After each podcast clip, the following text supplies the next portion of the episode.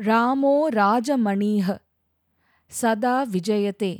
ராமம் ரமேஷம் பஜே. ராமேணா பீஹதா. நிஷாச்சர சமூக ராமாய தஸ்மை நமஹ. ராஜாக்களிலேயே மணி போல திகழும் ராமனுக்கு எப்போதும் வெற்றிதான். அந்த ராமனை சீத்தையின் நாயகனை துதிக்கிறேன். ராட்சச சேனைகளை அழித்த அந்த ராமனை வணங்குகிறேன். எல்லா குழந்தைங்களுக்கும் என்னோட வணக்கம். நான் உங்க தீபிகாரும்.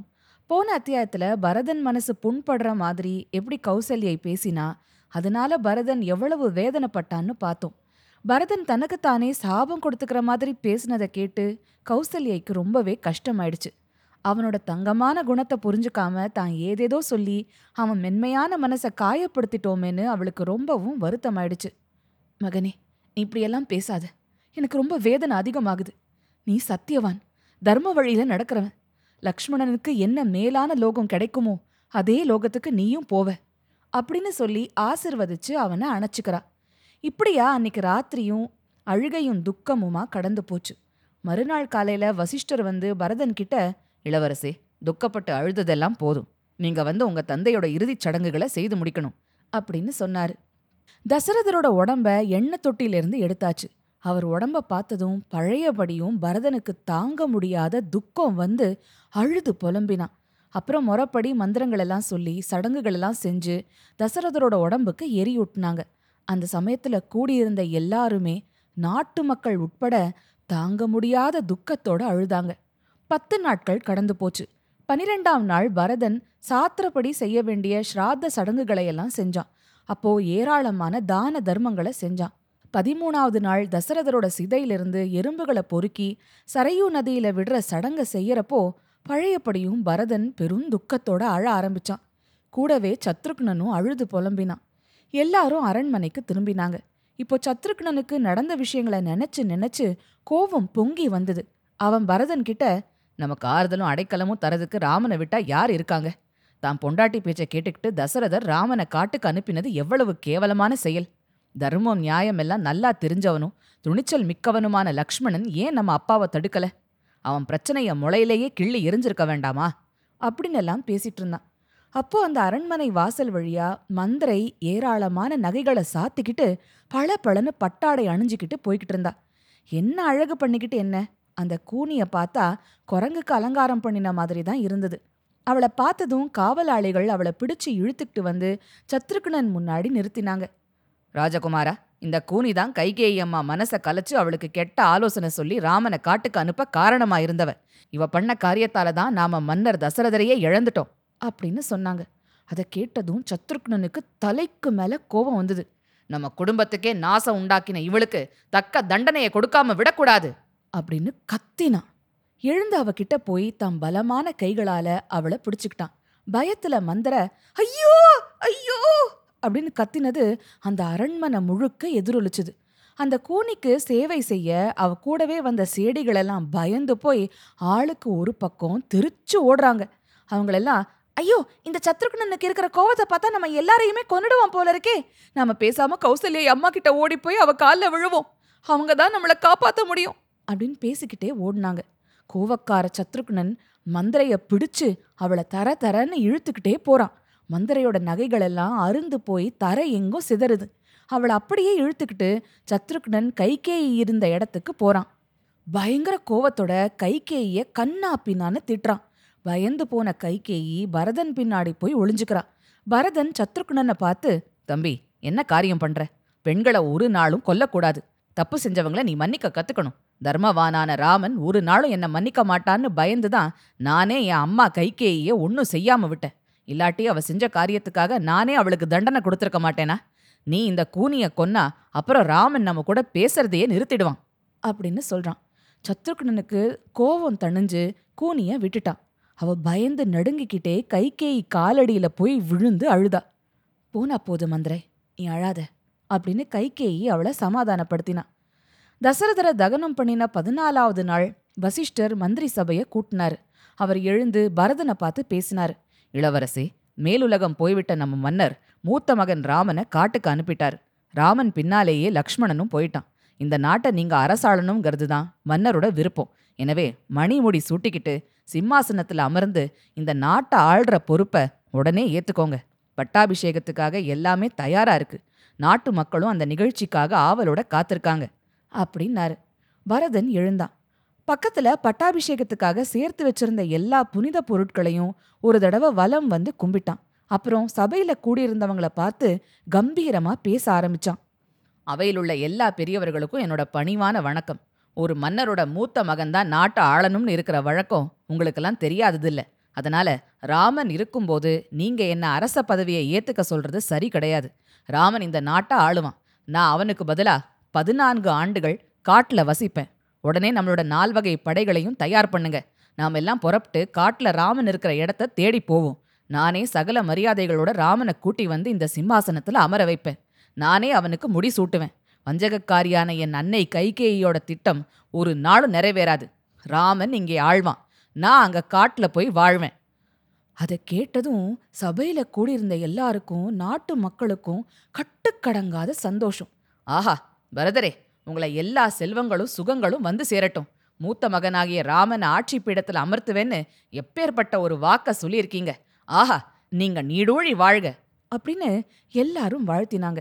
உடனே பரதன் சரி காலதாமதம் இல்லாம நாம நம்ம ரதங்களோடும் சதுரங்க சேனைகளோடும் பயணிக்கிறதுக்கான எல்லா முன்னேற்பாடும் நடக்கட்டும்.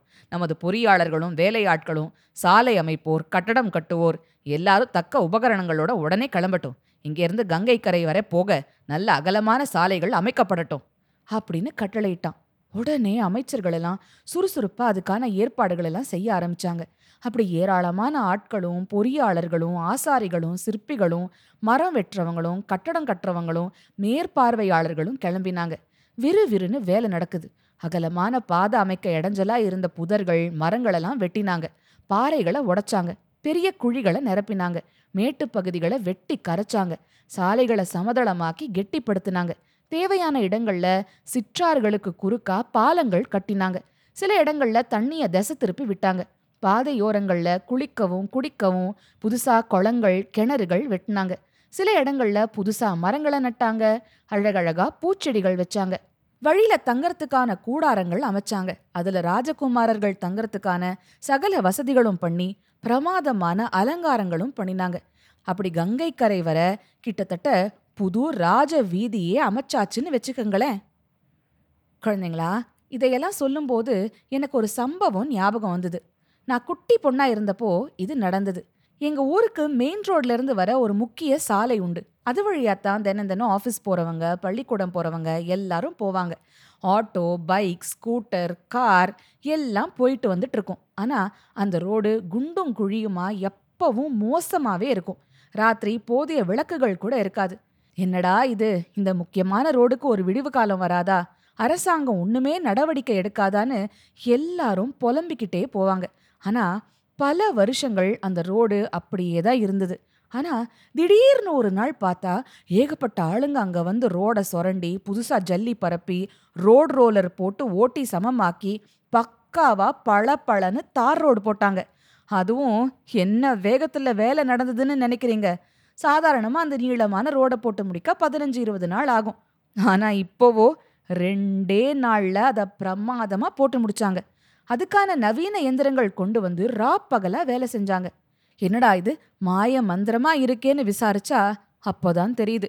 நம்ம நாட்டோட பிரதம மந்திரி அந்த ரோடு வழியா வந்து எங்க ஊர்ல இருந்த ஒரு பிரபலமான கோவிலுக்கு சாமி தரிசனம் பண்ண வரப்போறாருன்னு.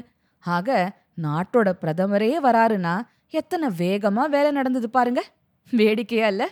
பல்லாயிரம் ஆண்டுகளுக்கு முன்னாடி இதே மாதிரி பரதரும் மற்ற அரண்மனை வாசிகளும் ரதத்தில் ஏறி யானை குதிரைப்படைகள் புடைசூழ காட்டுக்கு போறாங்கன்னா அதுக்காக எப்படி பிரமாதமா புது ரோடெல்லாம் போடுறாங்க பாருங்க. ராமர் காட்டுக்கு போனப்போ அந்த சாலையெல்லாம் சாமானியமா குண்டும் குழியுமா தானே இருந்திருக்கும். வழியில் இருக்கிற எத்தனையோ கிராம மக்கள் பள்ளமும் கல்லும் மேடுமா இருந்த அந்த சாலைகளைத்தான காலங்காலமாக உபயோகிச்சுட்டு இருந்திருப்பாங்க. இல்லை ஆட்சி அதிகாரத்துல இருக்கிறவங்க வசதிக்காக ஒன்னு செய்யணும்னா அந்த காலத்திலயும் வேலை படப்படன்னு நடந்திருக்கு இல்லையா? ஏதோ போகட்டும். எந்த விதத்திலயாவது ஜனங்களுக்கு நல்ல ரோடு கிடைச்சா சரிதான். என்ன சொல்றீங்க? சரி கதைக்கு போலாமா? இப்படி அங்க முன் தயாரிப்பெல்லாம் முடிஞ்சதும் பரதன் சுமந்திரரை கூப்பிட்டு நாமெல்லாம் புறப்பட தயாராகணும் சுமந்திரரே. நம்ம நால்வகை படை தளபதிகளுக்கும் தகவல் சொல்லிடுங்க. தேர்ப்பட யானைப்பட குதிரைப்பட காலாட்பட எல்லாம் பெரிய எண்ணிக்கையில் நம்மளோட கிளம்பி வரட்டும். நம்மளோட எல்லா மந்திரிமார்களும் குருமார்களும் மூன்று அன்னைமார்களும் மற்ற முக்கிய அதிகாரிகளும் எல்லாரும் வரட்டும். அதற்கான ரதங்கள் தயாராகட்டும். வேதம் ஓதுற பிராமணர்களும் வண்டிகளில் வரட்டும். அப்படின்னு கட்டளையிட்டான். எல்லாரும் இப்படியா அயோத்தியிலிருந்து ஒரு பெரும் படையா காட்டை நோக்கி கிளம்பிட்டாங்க. தொடர்ந்து பிரயாணம் செஞ்சு கங்கை கரைக்கு வந்து சேர்ந்தாங்க. நாம இனி ராத்திரியே இங்க கழிப்போம். எல்லாரும் ஓய்வெடுக்கட்டும் அப்படின்னு சொன்னான் பரதன். இப்படி ஒரு பெரும் படை அங்க வரத தொலைவில் இருந்து கவனிச்சுட்டு இருந்தான் நிஷாத மன்னனான குஹன். தேர்கள்ல தென்பட்ட கொடிகளோட அடையாளத்திலிருந்து வரது அயோத்தியிலிருந்து வர படைதான்னு அவனுக்கு தெரிஞ்சு போச்சு. அவனுக்கு குழப்பமாயிடுச்சு. உடனே தன்னோட மந்திரிமார்களையும் படைத்தலைவர்களையும் கூப்பிட்டான். எனக்கு என்ன தோணுதுன்னா பரதன் அயோத்திக்கு ராஜாவா முடி சூட்டிக்கிட்டு இப்போ ஒரு படையை திரட்டிக்கிட்டு வரான். ஆனா எதுக்கு வரான்னு தெரியலையே. நிஷாதர்களான நம்ம மேல போர் தொடுக்க போறானா? இல்ல காட்டில் இருக்கிற ராமன் பிற்காலத்துல தனக்கு பிரச்சனையை உண்டாக்க கூடாதுன்னு நினைச்சு ராமனோட போர் புரிஞ்சு அவனை அழிக்கிறதுக்காக வரானா? இல்ல வேற ஏதாவது நோக்கம் இருக்குமா? சரி எதுவா இருந்தாலும் நாம தயாரா இருக்கணும். நம்ம போர் வீரர்களை எல்லாம் உடனே உஷார்படுத்துங்க. கங்கை கரையில படகுகள் எல்லாம் தயாரா இருக்கட்டும். நானே பரதனை நேரா மரியாதை நிமித்தமா சந்திக்கிறேன். அவன் நோக்கம் என்னன்னு தெரிஞ்சுக்க போறேன். அப்படின்னு சொல்லிட்டு பரதனுக்கு கொடுக்கறதுக்காக மீன்கள் மாமிசம் தேன் எல்லாம் ஆட்களை கையோட எடுத்து வர சொல்லி பரதனை சந்திக்கிறதுக்காக கிளம்புறான். குஹன் தூரத்துல வரத பார்த்த சுமந்திரர் பரதன் கிட்ட ராஜகுமாரரே அதோ வரானே.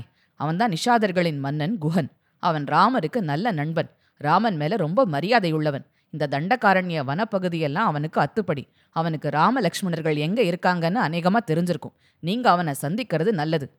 அப்படின்னு சொன்னாரு. சரி வரட்டும்.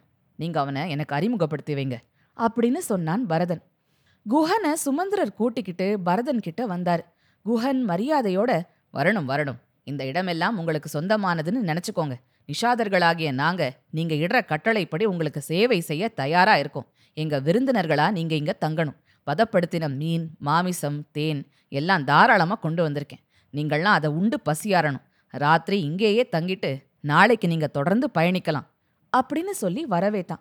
அதுக்கு பரதன் என்ன பதில் சொன்னா? அத அடுத்த பகுதியில் பார்க்கலாம். அது வரைக்கும் அதேதான். சிரிச்சுக்கிட்டு கிரிச்சுக்கிட்டு சந்தோஷமா இருங்க.